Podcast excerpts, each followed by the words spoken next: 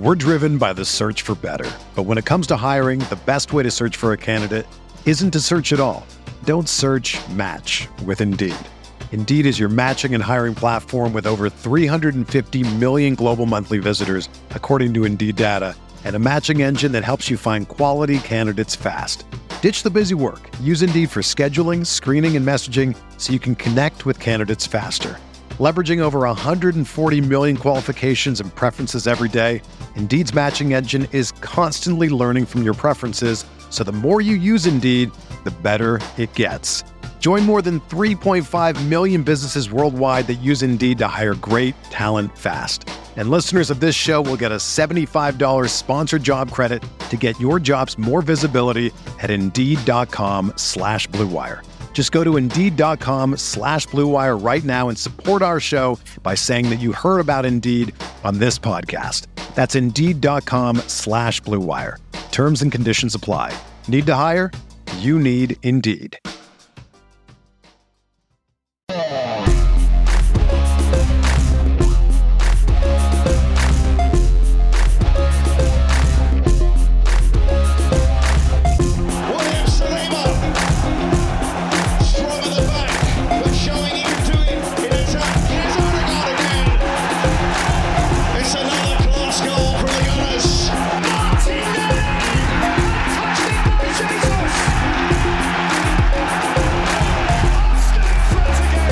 Mikel Arteta shown up as not being knowledgeable about his players, as Julian Nagelsmann reveals that actually Kai Havertz was always a left back. This is the Arsenal Vision post match podcast. My name is Elliot Smith, Blockman, Twitter, Yankee Gunner. Spent 65 million. Didn't even know he was a left back. It's, I'm not going to say it's sackable. I mean, that's probably going over the top. But uh, if I were the Kroenkes, I'd, I'd want him in my office. And mate, how did you not know the guy was a left back? Scored five minutes into the game that they subsequently lost to Turkey. So we are happy, of course, for Kai Havertz to score a goal. I will admit I've not seen it. A lot of fun little clips doing the rounds of Arsenal players doing things. One of the things I enjoyed Arsenal players doing was not starting games. Bukayo Saka and Declan Rice starting from the bench. I enjoyed Leo Trossard doing a, a bit of a thing. I don't know if you've seen the video. Did a bit of a thing lifted a ball over a player and then kicked the ball past the player and then dribbled the ball past the player. It was, it was a beautiful thing to behold. I hope that I have just described it in audio format in a way that gives you a clear sense of the technical brilliance and, and mastery that he uh, displayed. We got a bit to talk about today. I wouldn't say we've got a lot to talk about, but we are going to do some hypotheticals about the remainder of Arsenal season and what we think is achievable and how we're going to achieve it. So we'll turn this into more of a, uh, a thought piece, think piece on the Arsenal season. But I got to tell you, Giant Gunner, Matt, joined me over the weekend to do something we do a few times a season. And it is, I think, one of the more fun things we do if you like data, because Matt shares uh, non public facing deep dive data into the Arsenal season so far, both uh, club versus other clubs in the league level, and then players within the squad level. So, like how they rate within the squad and what their contributions are to the squad. And part two, which will come this week, will be the deep dive into individual player performances. There's some fascinating stuff in there on how our strikers are performing. Uh, Zinchenko, I think, is an interesting one. Declan Rice's performance, Kai Havertz, of course, one to keep an eye on, and then how we're performing versus other teams and versus last season. So that's out there. Uh, coming, I believe, tomorrow will be EVP, not AVP, EVP, Elliot versus Paul, where we basically just get to tee off. We're going to have topics picked by you, a couple of topics, and we're going to debate them tooth and nail. But here's the here's the twist. We're going to flip a coin while we're recording to see which side we have to take in the debate. So we can't just retreat to our priors. We got to actually go with what we're given. So that'll be fun.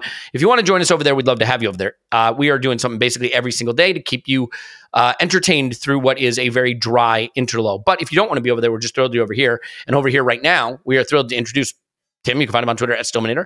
Hello, Tim. Hello there. And Clive. You find him on Twitter at Clive BFC. Hello, Clive. Hello, hello.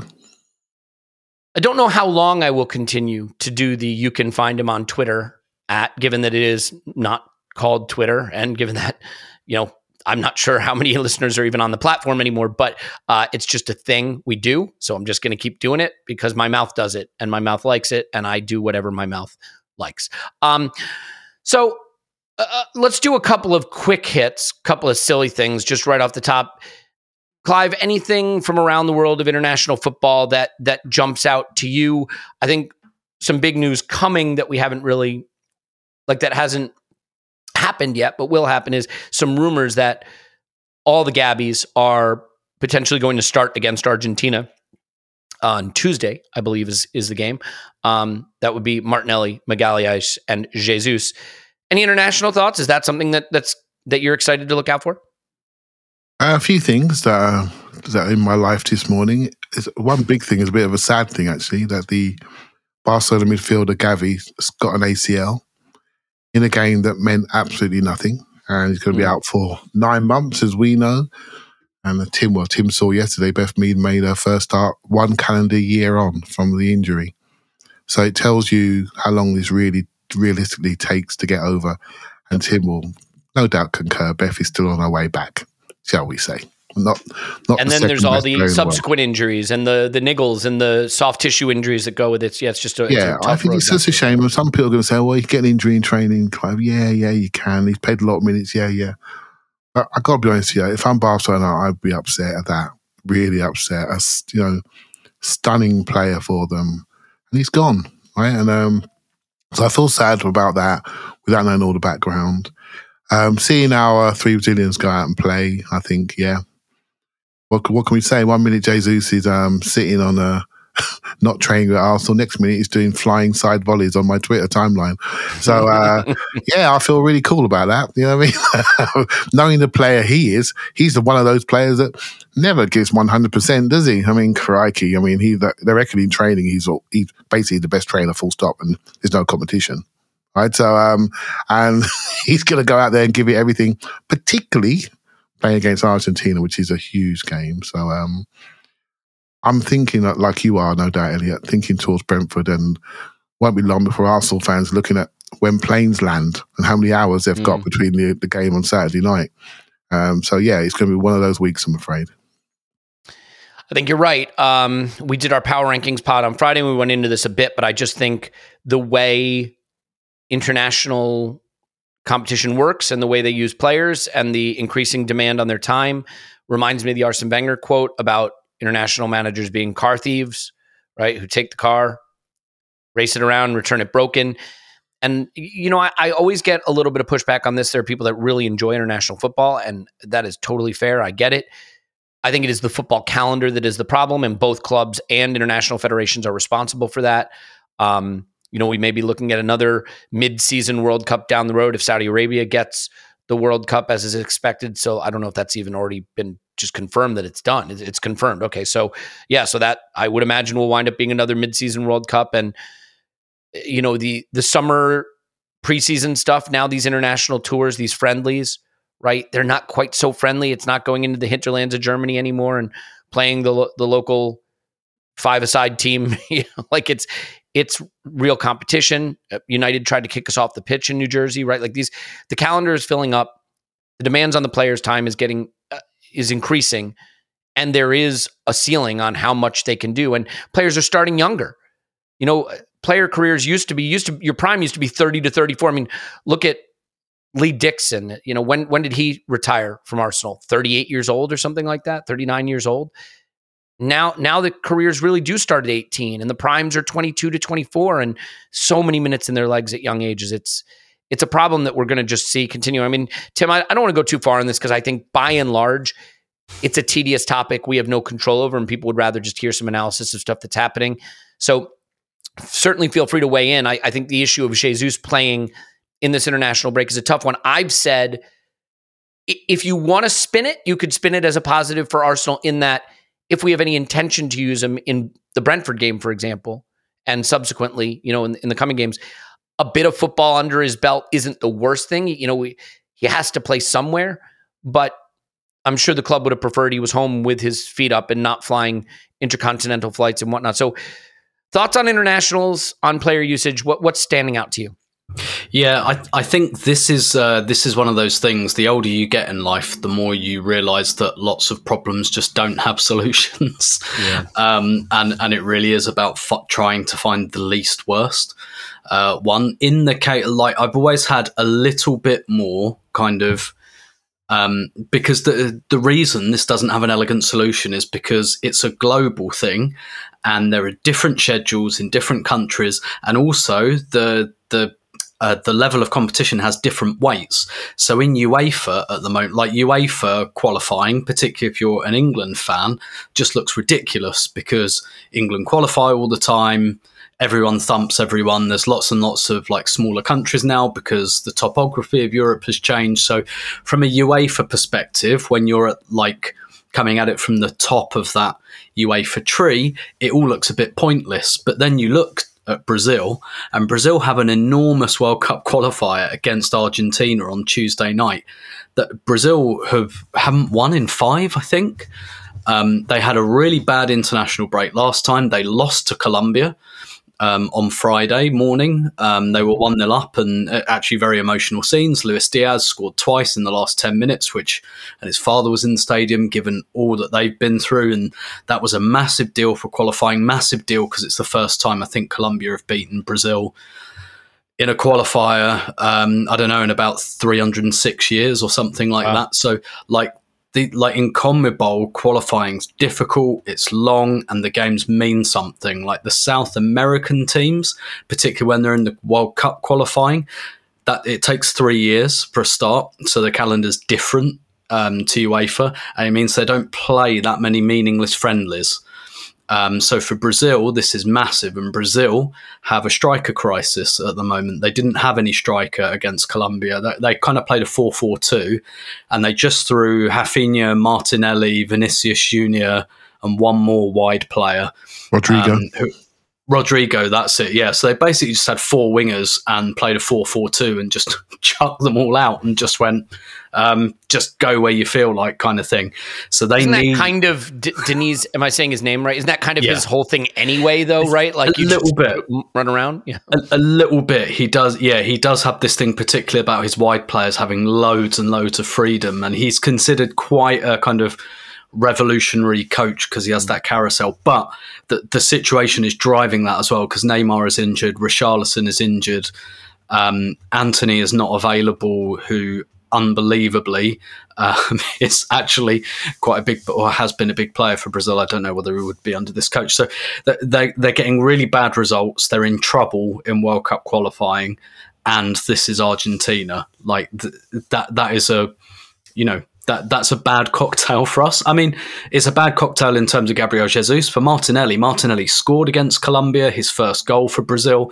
He's starting games now. You know, like he's he's really kind of broken into that picture, and that says something about how far he's come but yeah, so and and that and like uh, like I said on the last pod, like particularly African nations who do not get the benefit of their big players because they will go off to Europe, and it's the same for South America. Like I have more truck with that because those countries and those associations deserve to have the benefit of those players.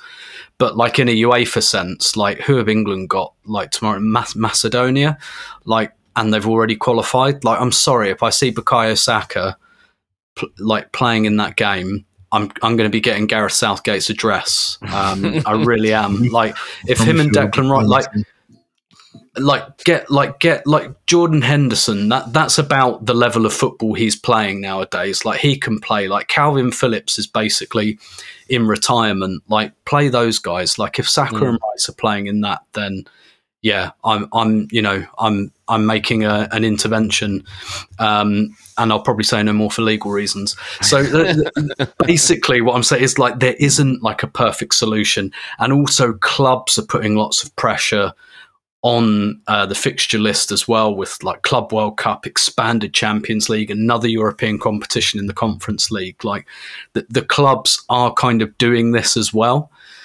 Um, and so, you know, it's it's not. I don't think it's just as kind of cut and dried as national teams bad, club teams good.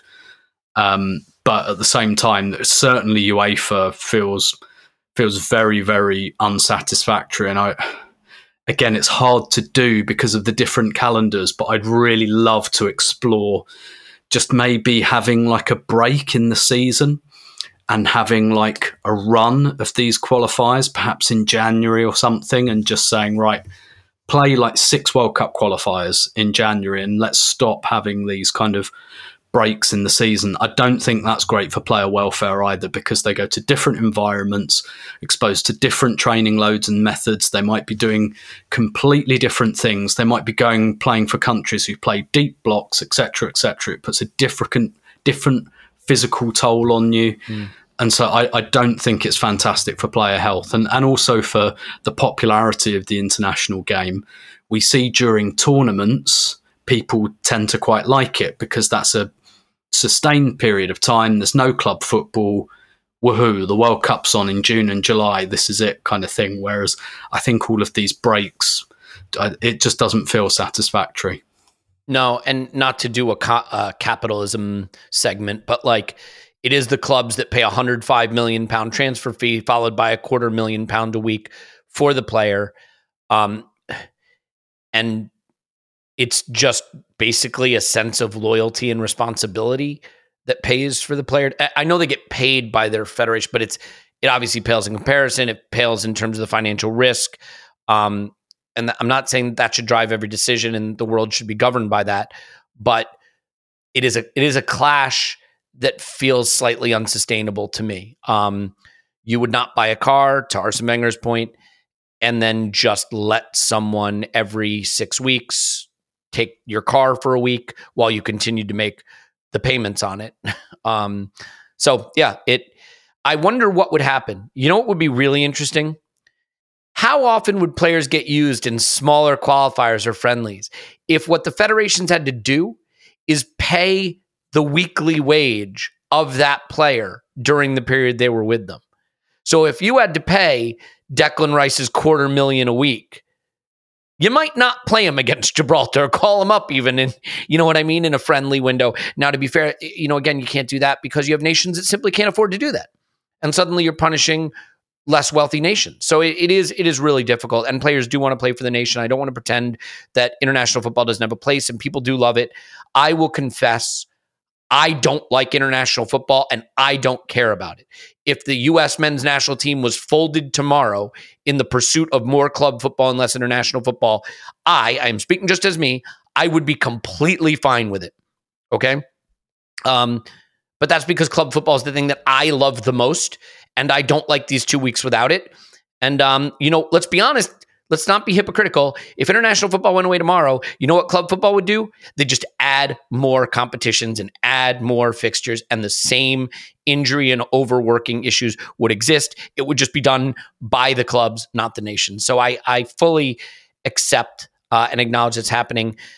Clive, just quickly though on the on the Brazil thing, what's your overall viewpoint on Jesus potentially getting some minutes? I mean, I I've talked myself into the idea that it it's going to be an intense game, that it should be a pretty high level game.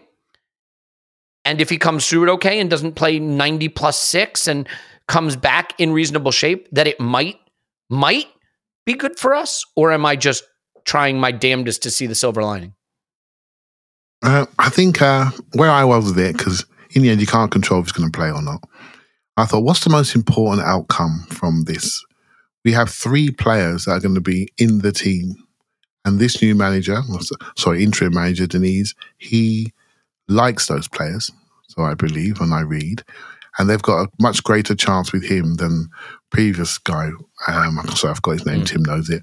Um, so yeah. Was it Tite? Yeah, I think I think so. That's right, Tim. Uh, they had another interim who was absolutely rubbish, but Diniz is actually very highly regarded. Mm. Yes, very highly regarded. I think it was he the guy that manages Fluminense that won the big trophy the other day, Libertadores, and yeah. basically the way he plays, there's lots of great stuff out there. If you read a guy called Jamie Hamilton, does a lot of great stuff on him, all about relationism and versus positionalism. We spoke about it briefly on this podcast. It's wonderful theories of how to play the game, how to move the ball, how to create ladders on the pitch. Wonderful stuff for those people that are, you know, deeply into that. And he seems to like those three players. And and as Tim has told us for many, many years, how international football does mean a hell of a lot to Brazilian people. It is the ultimate for them. And so in my mind, I thought, okay, you can't stop it. It's going to happen. We've got Brentford on Saturday. It's up to the club to send over a private jet and get them home in a nice, timely manner and get their legs up. Right? That's what I'm thinking about. But more importantly, I think it's very important we maintain a good relationship with the Brazilian Federation. Because I guarantee you, in the future, there's going to be another hot talent coming out of Brazil. And we'd like the Brazilian Federation to say, we don't mind our players going to Arsenal because they look after them, they have a good relationship with them. We don't want to be the bad cop here. And suddenly, when there's a choice of going to clubs, the Brazilian Federation are saying to the next hot talent, you're going to Europe, but you're not going to Arsenal because they don't like, they don't listen to us, they don't tell, they're not honest and transparent with their player injury situations, etc. I think that's the most important thing. And we just happen to have a director of football that is very well connected to that Brazilian Federation. So for me, so important. There are players coming out of South America every two minutes that have got supreme talent at a good price. It's a market we cannot afford not to be in. We're well positioned. So I think that's the most important thing. If that means our centre forward's got to sit down for an hour on Saturday night, I'll take that for the future benefit of the club going forward. Yep. Yep. Well, I think we can move on from this topic. And uh, by the way, we so Clive and I did the power rankings episode on Friday over on Patreon. We did a deep, deeper ish dive into the Everton situation, the repercussions for Chelsea and City, uh, also into Mikel Arteta being charged and stuff like that. But I feel like those are topics we at least need to touch on here. So, Tim, I think we can dispense with this pretty quickly. It's just basically a judgment call. I figure 15 point deduction and lifetime ban for Mikel. Is that is that about right? What what do you have as the the correct disciplinary action for? I mean, and let's say it, bringing the game into disrepute. Because mm-hmm. when I think of football, and I think of the things that are wrong with football, it's not state money and soft power and you know violent tackles and racism. It, it, it is being somewhat critical of referees. That's that is the thing that's probably going to drive me out of the game. So we need to drive Mikel out of the game. Do I have that wrong? Yeah, I I think on this for a start, everybody knew that this was going to happen, and Arteta knew this was going to happen the moment he made the comments. Arsenal knew it was going to happen. Arsenal released the statement supporting him. Like everyone knew this was going to happen from the off, and there is a very very big part of me that's just like everyone knows that this is good. Everyone kind of knows the rules of the game, the rules of engagement here. And I do think, as much as this is another one that's not simple, because on one hand, everything you've said is right. And we've got a situation at the moment where we've got people, like we've got clubs, we, we've got a situation where essentially about 90% of the last like 18 league titles are under some form of dispute mm-hmm. which is really not healthy. And we've got a team sitting in the league who have now been docked 10 points. Like, quite disreputable. But at the same time, it's a little bit apples and oranges um, to say that. But yeah, it's it's kind of. I do think there is an important part about not just being able to have a go at the referee all the time, or in such a way. It's a bit like, you know, when players have a go at the referee and there's a little bit of tolerance, but if you say something like cheat, then you're booked. Like that, that's like, that's misconduct, for example. And so, what you say about the referee, uh, at the same time, there is something about, you know, free speech. There is something about managers being interviewed in the heat of the moment. There is something about us wanting managers to be authentic. I do think there's something here as well about, um, and how much you like not so much in the charge, but in the potential punishment. I do think the FA should know that Arteta doesn't often do this. He doesn't often talk about referees. He might make a passive aggressive remark, you know, that famous one, like if I say what I'm think what I think I'm suspended six months, mm-hmm. which is kind of a way of giving the finger without giving the finger, etc. But he doesn't usually do that. So like I, I do think that should count for something in the punishment. At the same time, I do understand why it's in the FA's interests that they can't just have open season on referees. And there's a there's a thing about the wider game there. One of the reasons we have probably quite poor quality referees is because it's not a very attractive job, and we're not. We're certainly. I mean, I I don't believe that all of the best refereeing talent just happens to drink in the same pub in Greater Manchester. Like, I don't, I don't believe that that's correct. I don't know. So- now you're getting into conspiracy theories, Tim. Come on. But, but that that, that says something about unless it comes from the referee region of Manchester. yeah. So, like, clearly we have an issue like attracting referees, and I think that's really understandable. I don't want that job. Like, I don't, oh, you, I, I don't know what you'd have to pay me, and, and maybe there's something there. Maybe there's something there about pay for referees, and you know, what are we really doing to attract the best talent? But I do also like, I do think the FA has a responsibility to protect referees to an extent because we've got this issue in the game, and every week you read, particularly like at um, amateur level, about referees being assaulted and things like that, and this kind of real climate um, of of like distrust towards referees. But at the same time, I think what we've got at the moment is not good because there is an atmosphere of mistrust between clubs and referees, uh, between clubs and the PGO, MOL. Like there are those things going on, and I do think something. I'm not saying don't charge Mikel Arteta. I, I'm not really asked that he's charged. To be honest, whatever he's fined. I'm sure he can afford it, and I'm sure it's one of the one of my favourite quotes ever is from Ian Wright, where Ian Wright said, um, "I got fined uh, one thousand five hundred pounds for calling Coventry fans wankers, and it's the best fifteen hundred quid I ever spent." he he determined that that was you know he had enough money and that was worth his money to do that, and I think that would be the same with Arteta. Obviously, a touchline ban would be a different thing, but personally, if I was looking at it ultimately objectively, I would say a suspended touchline ban possibly feels about right here because it is really a first offence and say, okay, if you do that again, then we'll take you off the touchline. Whether that's what will happen or not, I don't know. But more broadly, something has to be done here, I think, to kind of um, break this atmosphere of mistrust. And it's not Howard Webb and Michael Owen on a silly TV show. Yeah. Yeah, I mean, the first first thing to your point about it's not a great job and you couldn't pay me enough to do it. I will promise you they could pay you enough to do it. um, and this goes to the point. They should be professionalized, they should be paid properly, and it should be their full-time job. And I would re- I, w- I would like to ask everybody listening to this podcast right now who has a full-time job to try the following exercise. Don't please don't try this. Tell your employer you will be in Saudi Arabia doing contract work this week and unavailable for your main job. Or, you know, you'll be back in time to do your main job. You just you'll be doing some contract work in in Saudi Arabia or Chile or Japan or whatever. Well, they won't let you do that because you're employed by them and you're paid a wage that you've agreed is the wage you deserve for the job that you have, and that's how that works.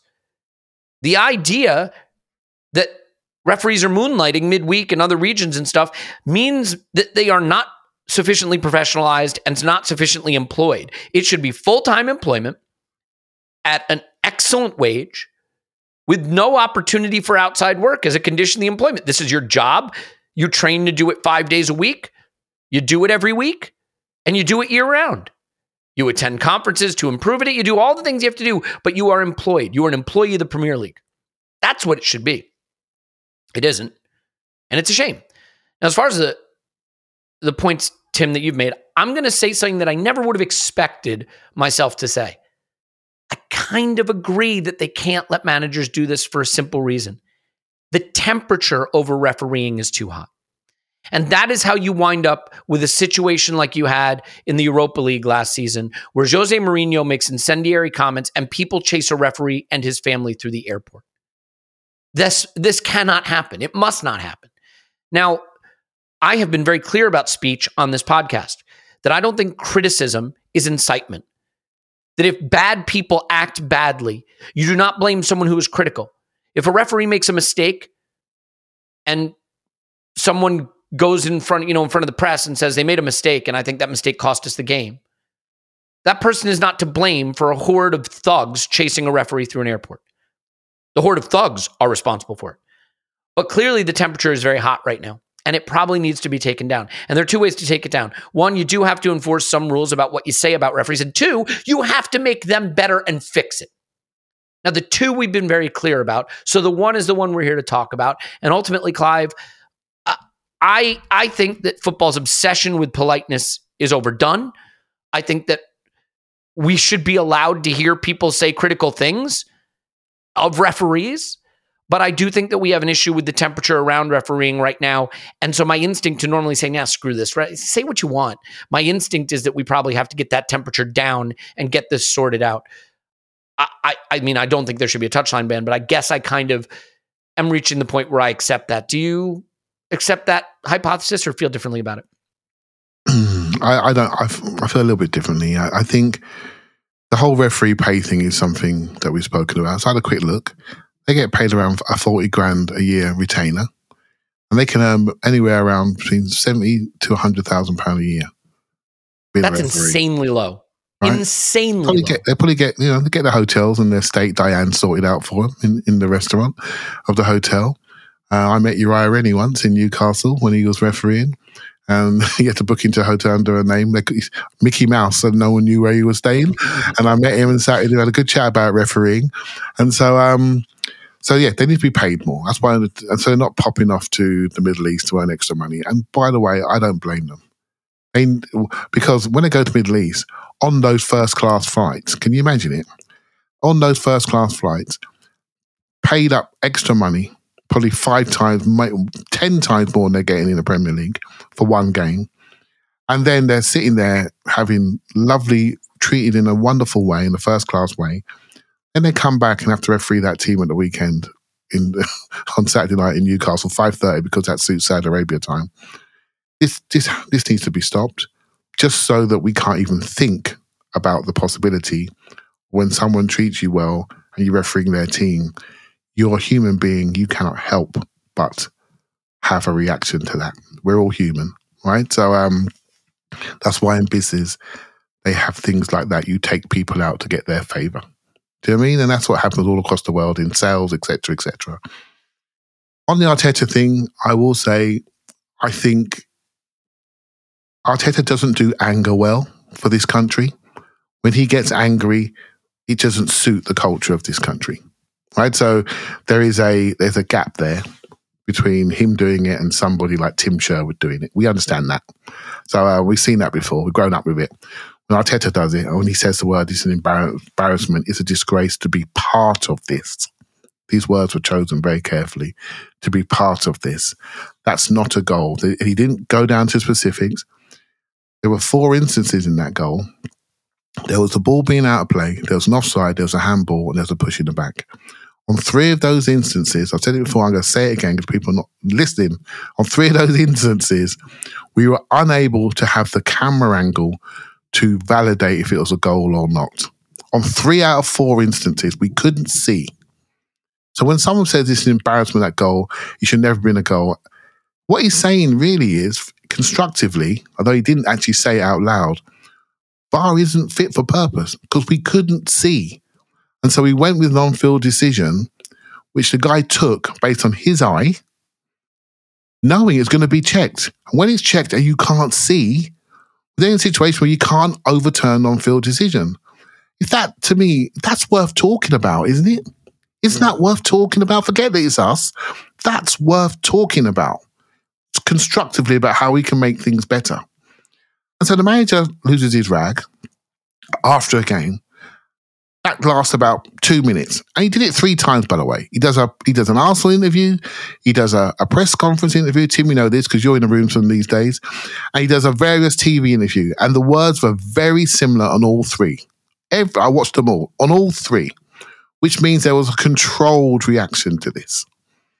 And then the club came in afterwards and with a statement about officialism, about officialing per se, quite a broad statement, but a little bit more specific than what Arteta says. And so what then happens is we have this media maelstrom, media issues for the whole week, and then the noise you guys are talking about is created thereafter. And that's the thing that creates a, a very harsh environment for referees.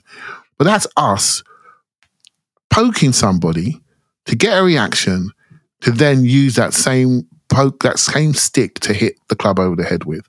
I think it's boring and it's- embarrassing, and we're not being constructively trying to improve the game. We're trying to really focus on how people talk about the game and the style by which they do it. And I don't think that's the right focus of the game. The game is sitting there, Elliot, with one team with 10 points against them in the league, another team with 115 charges, and another team basically paying money into offshore accounts and hiding funds. The game has a problem. You know, th- mm-hmm. what's happened to Everton, it has a real problem because there are other teams waiting to sue. For 20 million quid, that club could be in trouble, could go out of business, and it's got a new ground being built. The game has a problem. Let's not let's focus on the stuff that's really important. I get really angry about this. Let's focus on stuff that's really important. Improving the technology in the game, making sure we've got the best of the best because we've got the most money. Pay the referees properly. Stop paying idiot players too much money. Stop paying idiot agents too much money. Pay the players, the referees properly, like, so that it becomes an elite job. We get elite people wanting to be it. Right, and let's do things right, and let's not focus on the talksport narratives that come out because our manager in his second language maybe was a little bit heavy for five minutes after a game where he's lost the game unfairly, and there are three thousand fans sitting up in the gods that he feels duty bound to speak for, and I'm and I'm right behind him. I got to say, I'm right behind him. Can I um, just add on that? Because I, I think there are first of all I think Clive's right to point out again this is not to make excuses for Arteta per se but first of all this does feel like uh, this feels a bit WWE this feels like someone creeping at like running into the ring smashing a guy over the head with with a steel chair and him getting pinned. Um, and you know like Clive said about like the talk sport now like that does feel like that's too influential because maybe I'm wrong. Has Roberto De Zerbi been charged yet for saying he hates eighty percent of the referees? I've No, I, I imagine that's coming. I, I would I would guess because he said that quite a bit later than Mikel, right? He, So he in did, he did, and they came out. usually they write to them and invite them for their comments and all of that. But I, I'll, I'll I haven't um, seen Simon Jordan's show talking about it yet, uh, Tim. To be honest, and I haven't seen the other shows. No, which is Hmm? Yeah, which is why I, I'm dubious about it. I also think again not to make too many excuses because I know the guy's been in the country a long time and all that. The second language thing is um, it is a thing. It just is. And uh, listen, my second language skills aren't as good as Mikel Arteta's, but I know, you know, I speak to my daughter in a second language. I know when things get heated and she's having a tantrum, I have to switch to English because when your brain is a little bit overheated, it's very, very difficult to command, to have a proper command of like your words and your vocabulary. Like I said, I know Mikel Arteta is very, very fluent, has been in the country a long time. So I don't, you know, but I, I think there is something about, there's a difference between knowing all of the words and really knowing, you know, having that Connotation, yeah. that confidence and because uh, your brain is still kind of ticking over um, a little bit so I, I do think there is something in that albeit like i said i'm, I'm not going to pretend that Mikel arteta doesn't have a pretty perfect command of english my default position usually is that PGMOL and the Premier League and all the English F it can all get to fuck. This is stupid. This is performative. My reason for feeling slightly different now is I I I think the conversation around refereeing has reached a fever pitch this season. Um, I think someone ran a poll. I, and again, you know, internet polls are not a reflection of reality always, but it was like, what's the thing that stood out most about this football season so far? And the poor level of officiating in VAR was like the overwhelming winner. I do not think if you're the Premier League, you want the overwhelming top story of your season as voted on by people who follow football accounts to be the and this wasn't an Arsenal account by the way. I do not think you want the overwhelming story of your season to be the poor, poor standard of officiating in VAR. That's not sustainable. You know, ideally, you want the referees to not be a center of attention. They're always good looking football. They're always going to be. I have a question about whether there should just be one referee, one guy in control of these games that move faster and faster and faster. And there's more and more camera angles, and the players are faster, and the players are more talented, and the players are richer, and you know have their fan bases are more rabid. And you've got one guy in charge of the whole game making all these decisions. It's why I think VAR was smart to come into the game to help the guy. I mean, whether there should be another referee on the pitch, you know, you tell me, but but I do accept that the, that the temperature of the conversation around refereeing right now is is a problem. And we got to get through the season without it disrailing or disrailing, derailing the season. We'll see how that happens. I want to talk about why Liverpool can win the league. He says, teasing the next segment. But in order for you to hear more about that and Tim to explain why it can happen, which he assured me before the pod he wants to do, I have to tell you that it is November and November is sometimes referred to as Movember. Movember is a movement, it is a cause, it is designed to bring attention to men's health issues like prostate and testicular cancer and mental health. And the goal of Movember is to encourage men to talk more openly about their health and to raise funds for research and support programs and to remind you to get tested.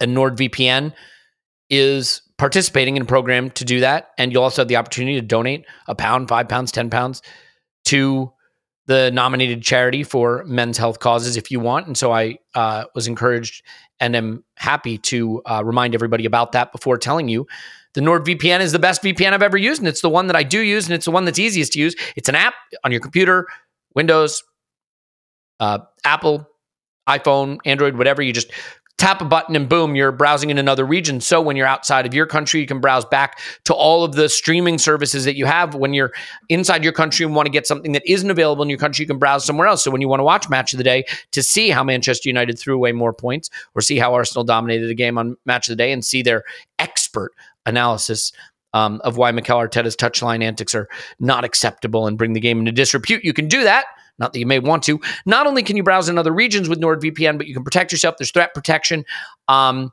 which I think is great. There's uh, there's also the privacy of it, right? So just you can't have your browsing tracked. So there are a lot of good reasons to use a VPN. Nord's the one to do. You can get an exclusive deal. This is pretty good. They've never done this before. Four bonus months. So you're going to get a big discount off your Nord plan and then four bonus months for free. It's completely risk-free too with a 30-day money-back guarantee. So you go to nordvpn.com slash arsenalvision. That's nordvpn.com slash arsenalvision. nordvpn.com slash arsenalvision. Four bonus months completely risk-free with Nord. So do that now. And last but not least, if you're building a team, you need the best talent. And if you're building a business, you need the best talent. Those two things are the same, but the way you get the talent slightly different. If you're building a team, you go in the transfer window and you spend a lot of money.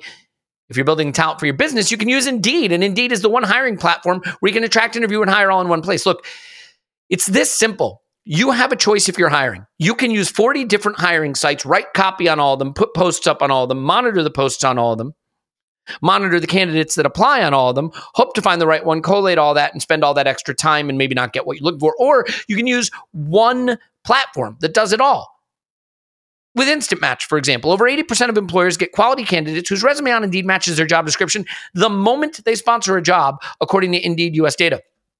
Okay, and this is the thing I like Indeed's the only job site where you only pay for applications that meet your must have requirements. You pay for what you want, and that is a critical component of any transaction, I would say. Indeed is powerful. You can join more than 3 million businesses worldwide that use Indeed to hire great talent fast. Start hiring now with a $75 sponsored job credit to upgrade your job post at Indeed.com slash Blue Wire Sports. Offer good for a limited time. Claim your $75 credit now at Indeed.com slash Blue Wire Sports. Just go to Indeed.com slash Blue Wire Sports and support the show by saying you heard about it on this podcast. Indeed.com slash Blue Wire Sports. Terms and conditions apply. Need to hire you need Indeed. Clive? Is that enough of that? Indeed. Hit it. Okay, Tim, I'm going to ask you to steel man an argument. Okay, that's nearly my second name. So It is Tim Steelman, the Steel Man. The Steel Man has become the Steel Man, um, the Man of Steel, Superman, you might say. Um, Tim, we are focused on catching up Manchester City and beating them to the title for the first time in 47 years, having won it the last 46 straight, thanks to their expert business acumen. Mhm. And it is that expert business acumen that has seen them accrue record profits. So we do want to congratulate them on running their business so efficiently. But but in all of this com- conversation, we really haven't been talking about Liverpool much. And right now, No. if you're a betting market or if you're a statistical market or a modeling market, if you use Scott's statistical model, for example, Liverpool are above Arsenal just slightly in terms of the odds of being the team that win the title. I have found myself sort of dismissing Liverpool. Dismissing is maybe too strong word, but thinking, nah, it's going to be us or City. But Liverpool have been quite good. They are right there. And I want you to tell me the argument. If Liverpool were to finish above Arsenal this season, make that argument. How how should we be thinking about Liverpool as a genuine competitor? What's the argument that it could be Liverpool that goes on to catch up City or at least finish above Arsenal instead of, you know, Arsenal? Yeah, I mean, I think the head-to-head games between Arsenal and Liverpool will, will go a long way to determining mm. that because I don't see there being many points between us and Liverpool at the end of the season either way. In fact, I'd go as far to say as the the head-to-head games will probably be defining in that respect. I think with Liverpool, I mean, if we're being honest, they've rebuilt their midfield a bit more quickly than we have, given that they replaced nearly all of it in one summer. Um, and they've kind of gone department by department, haven't they? Really, like they've they've replaced their front line, and then they knew they had an issue with midfield, and it took them some time to get to that because these teams that don't have utterly infinite funds kind of have to do it that way, and they've sorted their midfield pretty quickly. actually, um, you know, Szoboszlai in in particular, he, he looks a player. And um, but at the same time, um, maybe we're drinking the Kool Aid a little bit because of the underlying metrics, the fact that defensively they look a little bit more open. Um, you know, I, I don't know about the Liverpool Vision podcast. Maybe they're talking about the fact that their midfield is new, means that it doesn't quite defend the back line quite as much. And maybe a bit like us, they're saying, well, we're getting results while we're working it out, which is kind of what we're doing, except we're looking more at our cutting edge and going forward. And Liverpool have stacks of that. Um, and to be fair, we we kind of knew they'd have that, but in absolute fairness to them, I know they've spent quite a bit of money on that forward line, but in Firmino, Mane, Salah, I mean, they were to, like this is Liverpool we're talking about, so I'm I'm using the phrase very advisedly when I say it's up there as the best forward line in their history. And this was mm. a team that had Rush and Dalglish together for basically a decade. So, mm. um, you know, I, I, definitely can't say the best because they had some really good ones. But and you know, Gerrard and Torres and and all of that. But that that was that was a very very big piece for them to replace that front line, and they've done it and not smoothly, maybe. It's taken a couple of seasons, but they got there.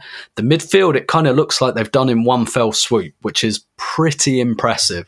And then next for them, really is going to be the kind of um, Van Dijk is still a brilliant defender. Is he quite the defender he was? He's what, 32, 33? That you know that that's the next piece they're going to have to kind of so they've kind of done things the other way around to Arsenal who went from you know defense forwards whereas Liverpool seem to have gone from attack backwards.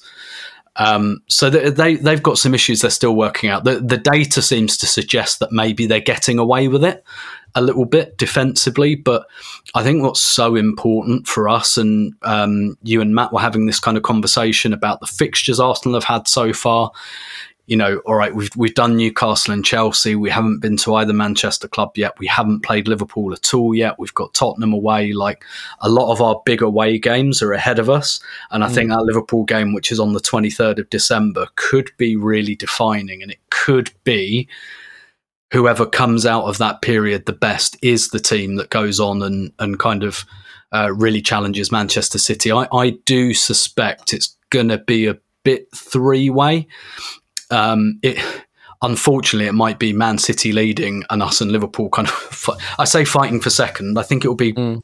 maybe closer than that. I don't think we'll be enormously adrift, but maybe on the last day of the season, it's Arsenal and Liverpool playing for second place, something like that. So I, I absolutely take them seriously as a contender. It's it's a bit similar to us. It's a bit like are we just getting through some issues in attack and we'll solve them? Because, like, you can't just assume they're going to be solved because they might not be. Um, and it's the same for Liverpool. Like, I haven't really seen enough of them this season to get that sense of are there defensive issues? Like, are they fixing those on the fly and getting results? Or is it a bit more um, that they're just getting away with it and that will come to an end at some stage? And the, the other thing Liverpool have got, Elliot, which I think we've perhaps suffered from in recent seasons, they're going to have Europa League knockouts um, in the second half of the season, and I do think there's something there that that I don't know why it should be so much different from being in Champions League knockouts, but I do think the Thursday Sunday dynamic is Mm. a bit more is a bit more difficult. Um, to be honest, There's an extra you- round. Yeah, yeah, yeah. It gives you the shortest turnaround time because at least in the Champions League, you might get a Tuesday to Sunday. You might get five. You might get home game Tuesday, home game Sunday. You do get those weeks of relief.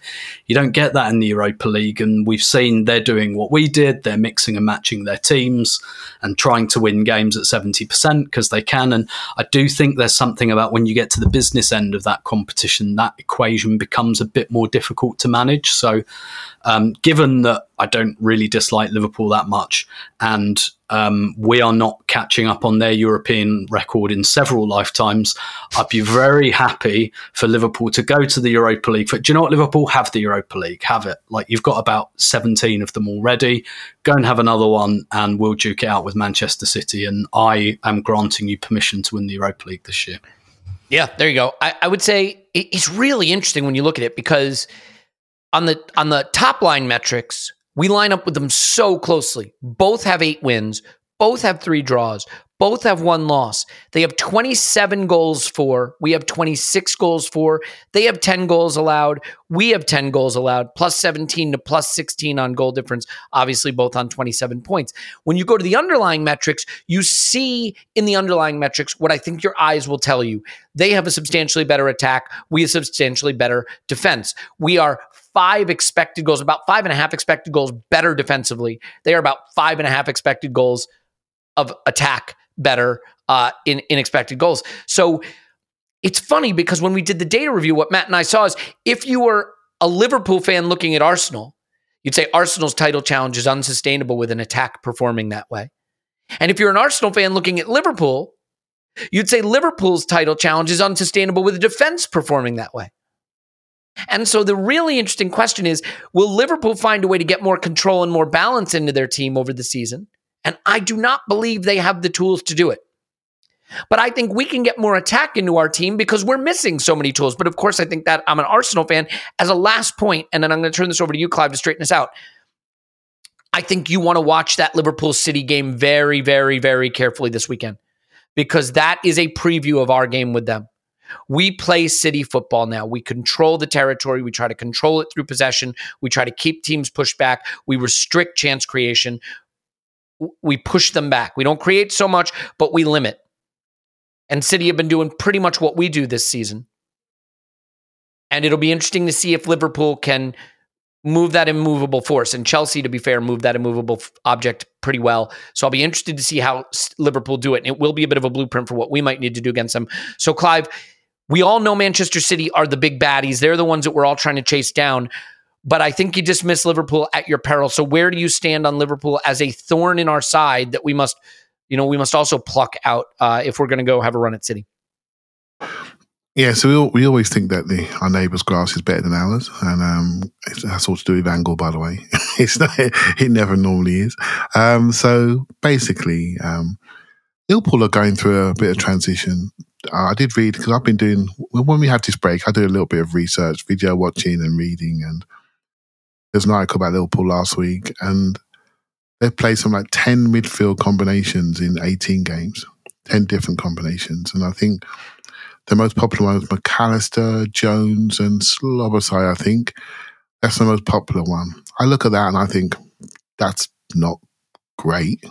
I could it's great going one way, I'm not sure it's great going the other way. And and and therein lies your problem. So when you talk about metrics, Elliot, and I and I did listen to that as well yesterday, I thought it was brilliant. And I was shouting to my, I was shouting at you, though you couldn't hear me. I was shouting, saying, "Yeah, but they're not struggling with injury like we are in, the, in offensive areas. They have quite a good, decent injury record.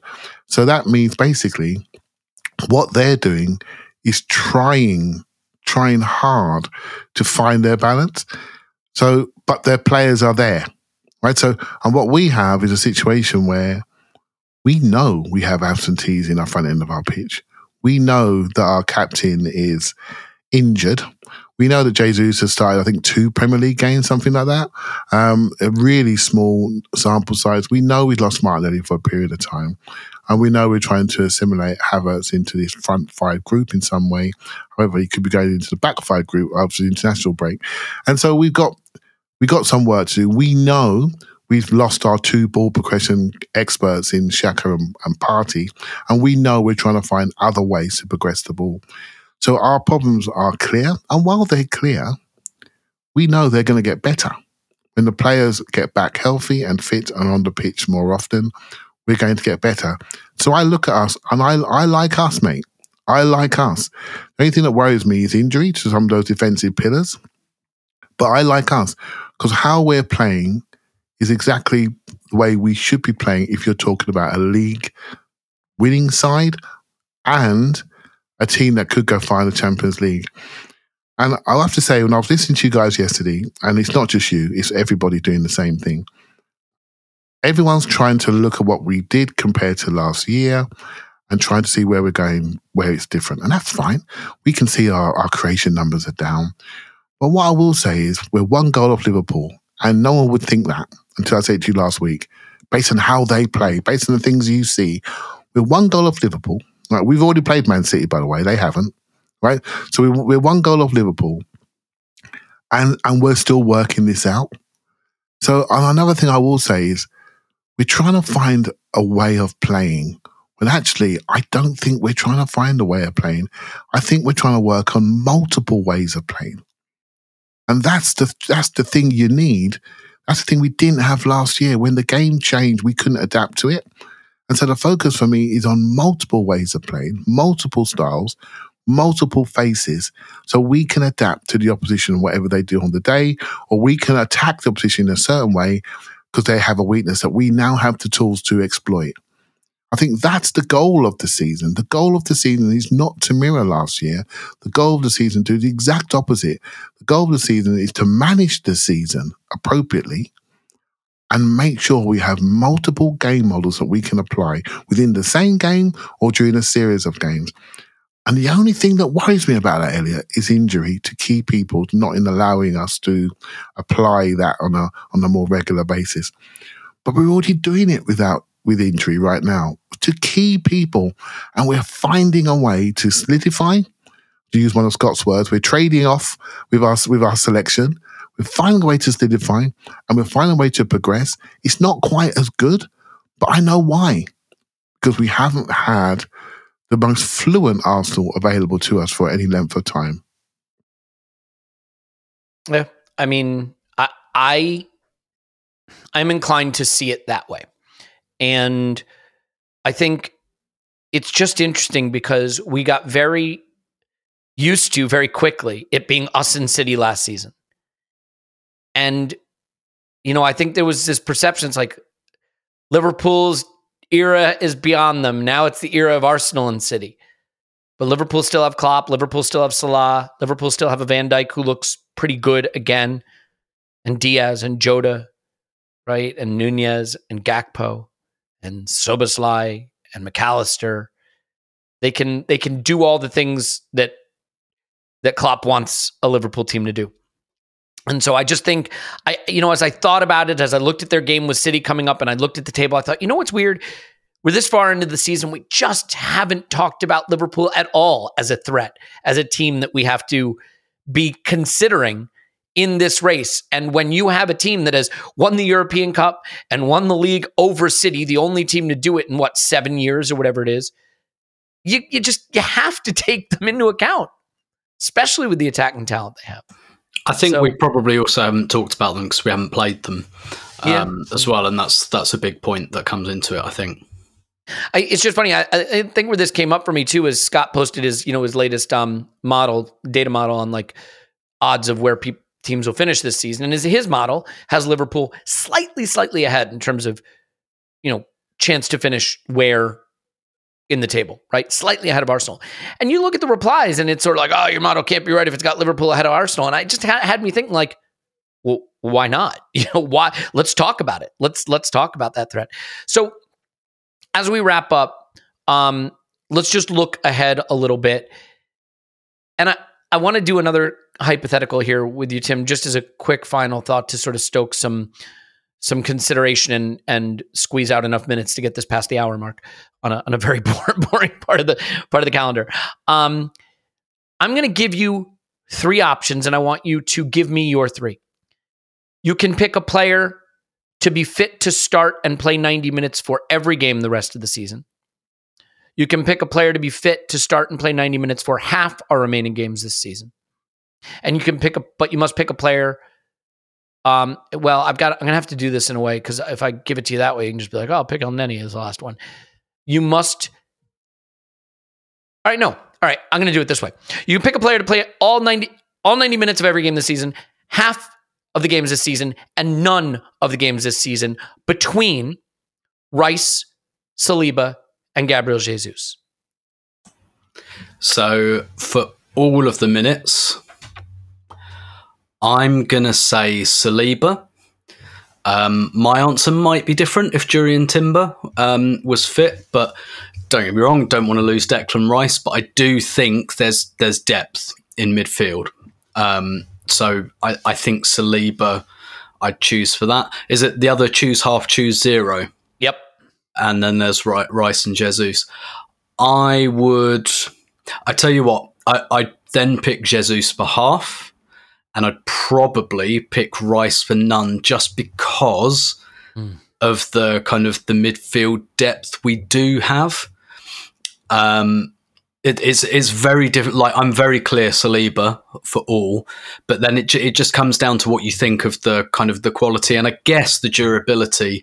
If you told me that like Partey will be fit in January, I know, and right? he'll That stay that way, then then yeah, then like sorry Declan, but like there's someone else there like Rice, Partey. Yeah, that kind of works, and we've got other midfielders we can work around. Or do you think, well, actually, Leandro Trossard up front for the rest of the season, we could work with that Trossard and Nketiah? I think I would be, and and look, we came very close without Declan Rice last season. We didn't without Saliba, so that's that's like a part of it. And and even when Jesus was out, we were kind of keeping pace. So on, on those admittedly reductive reasonings, um, I that that's how I'd go. I'd go Rice zero, Jesus half, and Saliba all. I'll make it slightly easier for you, Clive, and then I'll add this feature. All the other players stay fit. Okay. So you have the whole other squad available, but you got to pick these three. All the games for one of them, half the games for one of them, none of the games for one of them. How are you picking? Yeah, I'd go exactly the same way. Um, Tim's a sensible man. I mean, flipping out. You know, he, uh, it just makes perfect perfect sense. And I suppose the Saliba thing is crystallizing in our minds every by every single week, isn't it? We debated this last year. We were, we knew he was out. We thought, yeah, well, we're okay. We, okay, we, let's see how we can manage it. Let's try different solutions. And then it's slowly dawning on you that actually we've started to miss him. Then we found a solution and we found Kiwior right centre back and we, we had a level of stability, but we were still a little bit kiddy and we were nervous and we threw it away towards the end, right? Um, 115 charge City ran away and got the treble. I can live with it. I can live with it. But seeing him play this year, it just made me think, oh my God, we missed him last year even more. You know, and um, I think he's gone to a new level. I think we're playing him a lot more as a central centre back, a lot more in the 3 2. Um, I think Ben White's a little bit more aggressive last year. And so he was a lot more in the two. But now he's a central guy and we're using him for ball progression so we can see him on the ball and we can see him obviously defending in that in that central slot, sweeping round, being the guy that's at the back of the team.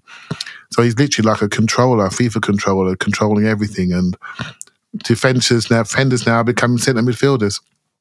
They are the ball progression. So he's, when Odegaard gets back and, he- and his hips are facing the right direction, they will be passing straight to him, right? So things have changed in the game. They're the most valuable assets to me. And when he had a bit of a contract issue, and the number of his contract obviously went a little bit high, that seems pretty cheap quite now. Do you know what I mean? Mm. And we think of his age and where he's going. So, yeah, my only issue is Elliot. When I see a player, I, I'm very, very consistent. When I see a player like that doing what he's doing on a regular basis, I then think, okay, that single point of failure is scaring me.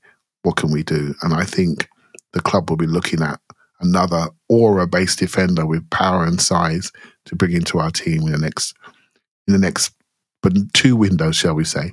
Because that's too important to us. Mm. That player. Yeah, so I'll go against the grain here. I like what both of you said, and I see the logic of it. I'll keep Jesus fit for all the games. I'll keep Saliba fit for half the games, and You Rice and for your none. You and your attacking. And well, and so here's my thinking. If you get lucky with the game, because I'm not saying which games, maybe you get lucky, and the half the games means that you got Saliba for the City game. You know, you got Saliba for Anfield.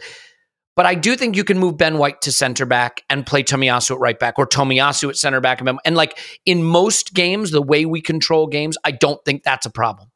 I think there's a lot of bad teams in this league that we can dominate that way. I think Saliba might be our best player, and Declan Rice might be our best player, by the way, who I picked to play none of the games.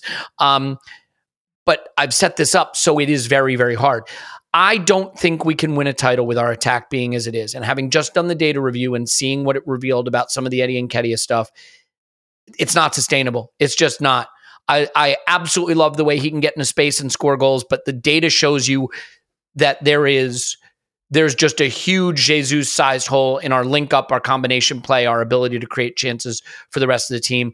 I'd keep Jesus fit because you you you need something like a top of the table striker at the front of a team to win a title. You can't do it without it. So I would have him. I'd have Saliba for half the games and hope that Ben White or Tomiyasu or Kiwior could get us through some of the easier games. And then with the Rice thing, it really is a gamble on maybe you get lucky and Partey plays 80% of the second half games and Jorginho plus Odegaard plus Kai Havertz can get you through some of it. I mean, maybe even against like a, you know, a, I don't know, you know, a Burnley or Sheffield United or uh, you know Luton at home, you can you can use Elneny. If I, again, I'm not saying these are great things. None of these are great things. I'd like them all to be fit the whole time, but that's probably how I'd go. Clive, sounds like you want to come back on that. No, I, I, I- know we, we look at football differently. I'm a guy that thinks about stability a lot. Um, I remember the pain of conceding goals a lot more than maybe you guys do, and I just hate it. And I just I know a team can't function unless it's got these stabilizers on, and those players that stabilize us make me feel like we can do something. I've always looked at the game that way. Since Sol Campbell arrived with Kolo Touré, I thought, okay, I can see it now this is why the Patrick Vieira is my favourite player because he stabilised us. I think Declan Rice is a, is a similar guy that stabilises us. People that control the variables, control the game, that have that extraordinary skill in one on ones. They're the things that, for me, that allow you to attack. I just expect attackers. Everyone wants to score goals. Everyone can find an attacker. Pick the right one. Go let them play. Just the people that have got that one-on-one aura ability in in duels, that those stabilizers are really, really important to me. However, Elliot, to mm. your point, if you're a non-Arsenal person, you look at this team and say, it looks really good. They need a striker. They need a striker. And that really is the common man's view of Arsenal Football Club. We need a striker. And we can debate whether it's a winger or a wing forward or we need another striker. Because that's what our competitive landscape has. We spoke about Liverpool, talk about City. They have strikers coming out their neck. We are. I am now thinking on Saturday night, Reiss Nelson might be playing left wing for Arsenal on Saturday night. We're managing people's legs, is that enough? Is that enough? And so and that's that's why. That's the problem. And Trossard could be playing centre forward.